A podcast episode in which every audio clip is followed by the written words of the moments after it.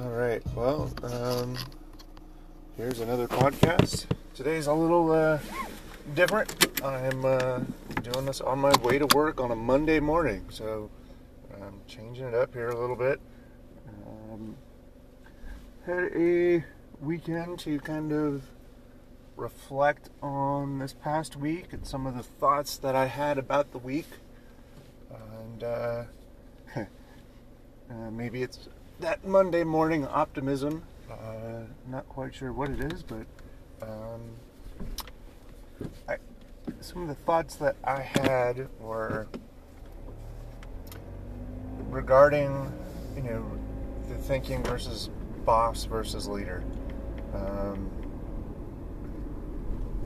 it seems that with the thinking that I typically go down, um, and some of the anxiety that forms with uh, uh, speaking to authority, that I let this fear of giving feedback get in the way of saying what I need to say.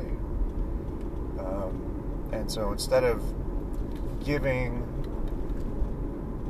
a boss or a leader some feedback, um, with you know, and, and uh, working through that, I have this fear that I will say that, and then it will not be taken well, and that there'll be like repercussions, or you know, I'll get uh, um, you know, reprimanded, or there'll be retaliation, or anything like that. And I, I know I, that's kind of taking it to the extreme, but um, I know that uh, some people hold grudges. Uh, some people don't like feedback, and uh, you know, especially in my experience, uh, especially leaders who feel like they're well established. And I'm using leader not in the leadership sense, but the you know the boss sense. And so I think another big difference between boss and leader is that ability to hear feedback um, and hear things maybe they don't want to hear. And so I'm trying to overcome that fear. Um, you know, there's an example from last week where um, we had some parts that came back as an RMA. Uh, wasn't known at the time uh, that an issue was brought up, but the issue was described as, "Hey, this is why we need to have FIFO in the warehouse," and uh,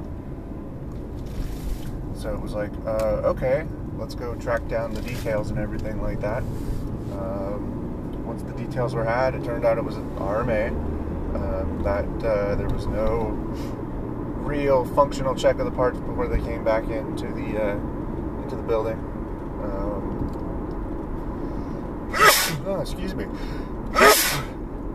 That's another uh, podcast first. Uh, sneezing on the podcast, but um, so these parts came back in, and they had not been really checked. Again, that lack of uh, uh, process being followed by the quality department, and it really rubbed me the wrong way that the assumption was that FIFO wasn't being followed when we didn't have all the details, and so uh, you know few people kind of jumped and said, okay, well, we're going to start this process, we're going to start doing that, um, you know, and, and, put a lot of things into action on how to fix this problem before the data was gathered and collected. And I think that's kind of a dangerous mode to be in.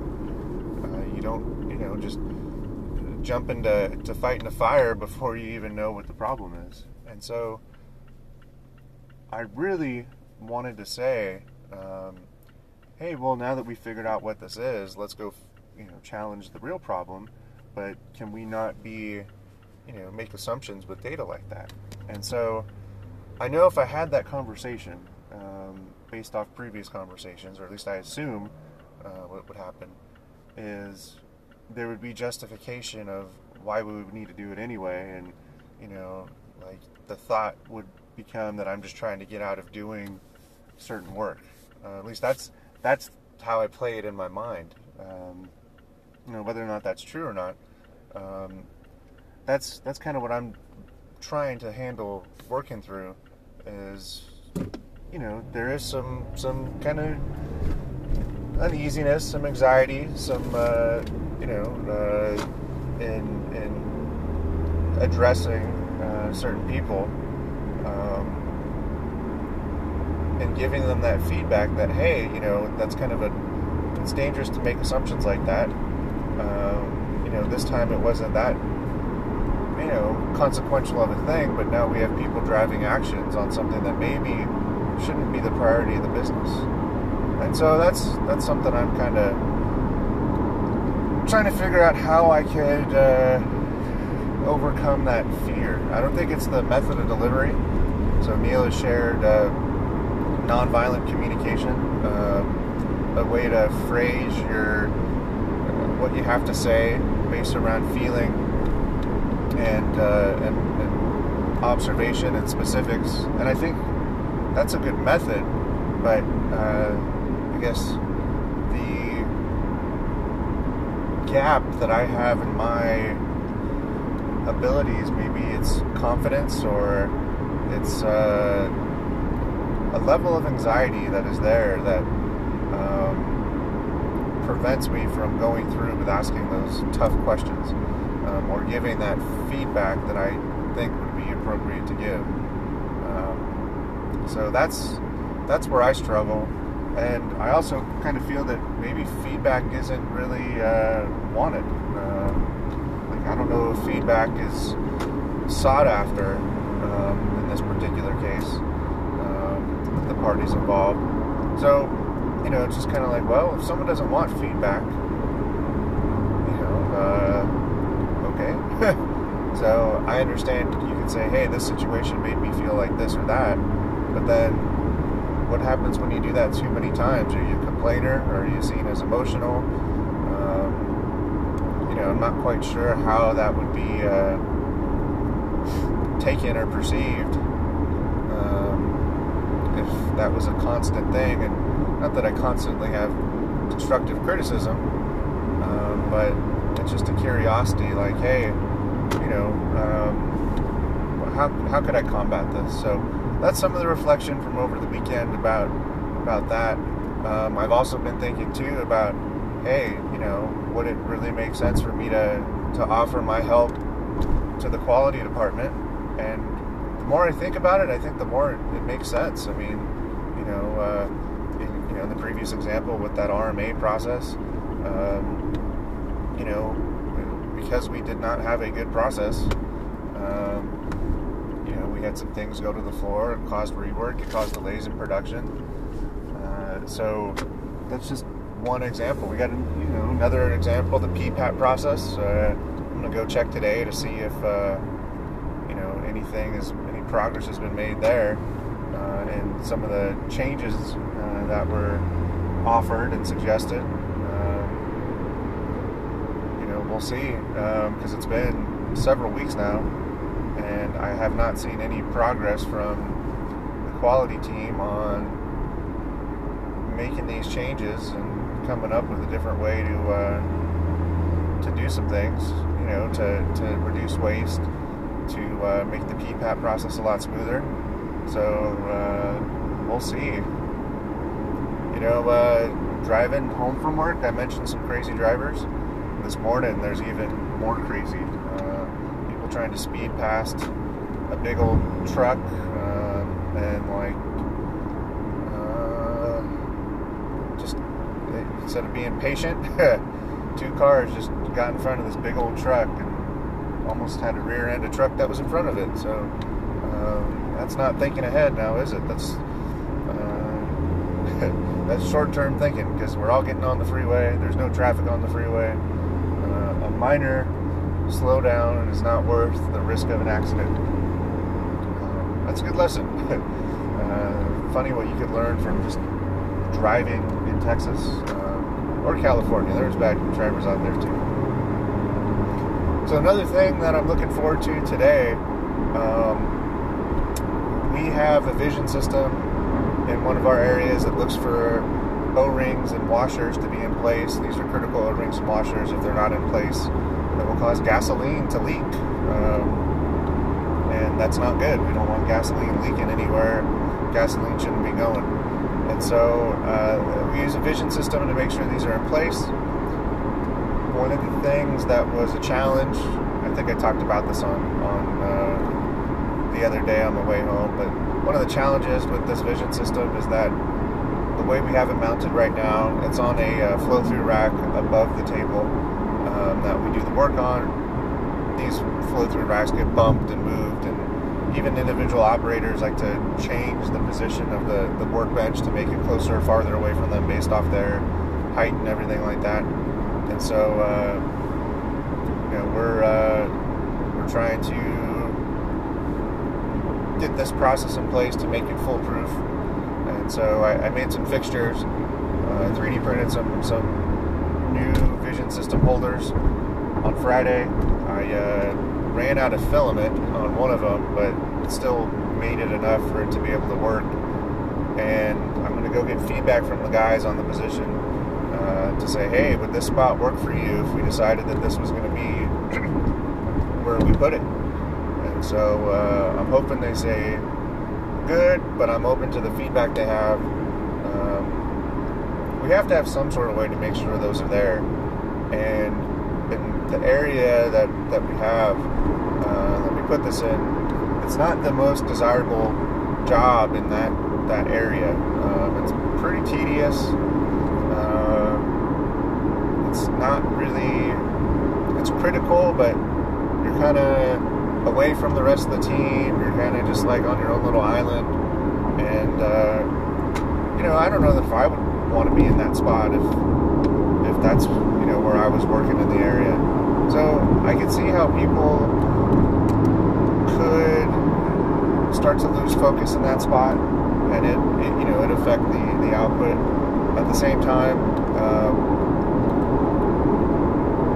the design is also pretty bad, and we got engineering trying to work on the design. But uh, there's been more and more thoughts about trying to use a a cobot or a robot in uh, in making this thing work, and have someone put down a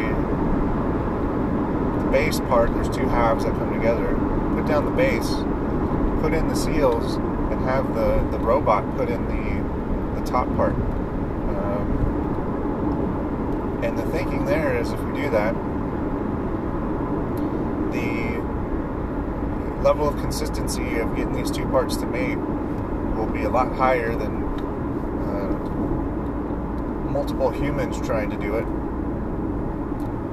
And kind of the tedium of, of the job, maybe we take some of that away and make it, you know, uh, you're not just the person who puts part A onto part B you're the guy that makes sure the robot is is running correctly. Like you are the the keeper of the robot. Um, you know, uh, if you want to name it Frank, well, it could be named Frank, and then it's yours to, to operate. So it'll be interesting because we don't really have robots uh, in the factory. Uh, one project uh, to kind of automate something. Um, it's kind of been on the shelf until recently. We had to figure out some UL potting material. We found some. Um, haven't quite heard back from the automation team. I, have been pinging them, but I haven't got anything, so I'm kind of worried maybe they don't want to do business with us. Uh, um, but the quote came out about double of what we thought it would, and the ROI just didn't make sense for doing that when we were using our existing potting material. Uh, it's a powder based, you mix it with water like a cement. So we've been looking at it, some two part type materials, uh, uh, like an epoxy with a curing agent, and I think that'll work a lot better. Um, it's another thing, another thought for the day. Um, I, I peeked at my email this morning, had an email uh, coming back from a uh, uh, Tugger cart supplier. We had them quote a cart, and uh, it's kind of time to get back to them. Hey, do we want to go through with it or not? Um, so I got a manufacturing engineer that we're trying to get to be that interface because he does all things Tugger carts, and so got to give him that feedback. Like, hey, you know, we need you to uh, to communicate back to these vendors and let them know if you want something or not. Not just get the quote and say nothing. um, so he's coachable. He likes feedback. He's a very optimistic uh, young manufacturing engineer, and uh, so it's fun to work with him and kind of guide him on on different things that we have, like uh, you know how to plan for you know kanbans or plan for capacity. Um, it's fun to be in that coaching role. It's fun to help him learn and become a little bit better, and uh, it makes it uh, enjoyable to come to work when there's little things like that where you know that you're kind of making a difference in people's lives and helping them learn and grow and so uh, that's kind of that's kind of the the biggest thing uh, that I enjoy doing um, whether it's someone's first day or their you know 10,000th day it's fun to, to help them learn and get better. Anyway hope you enjoyed this morning on the way to work optimistic uh, version of the podcast uh, we'll, we'll try to carry that optimism throughout the day and uh, go from there. Anyway, hope you have a good one. Happy Monday. Adios.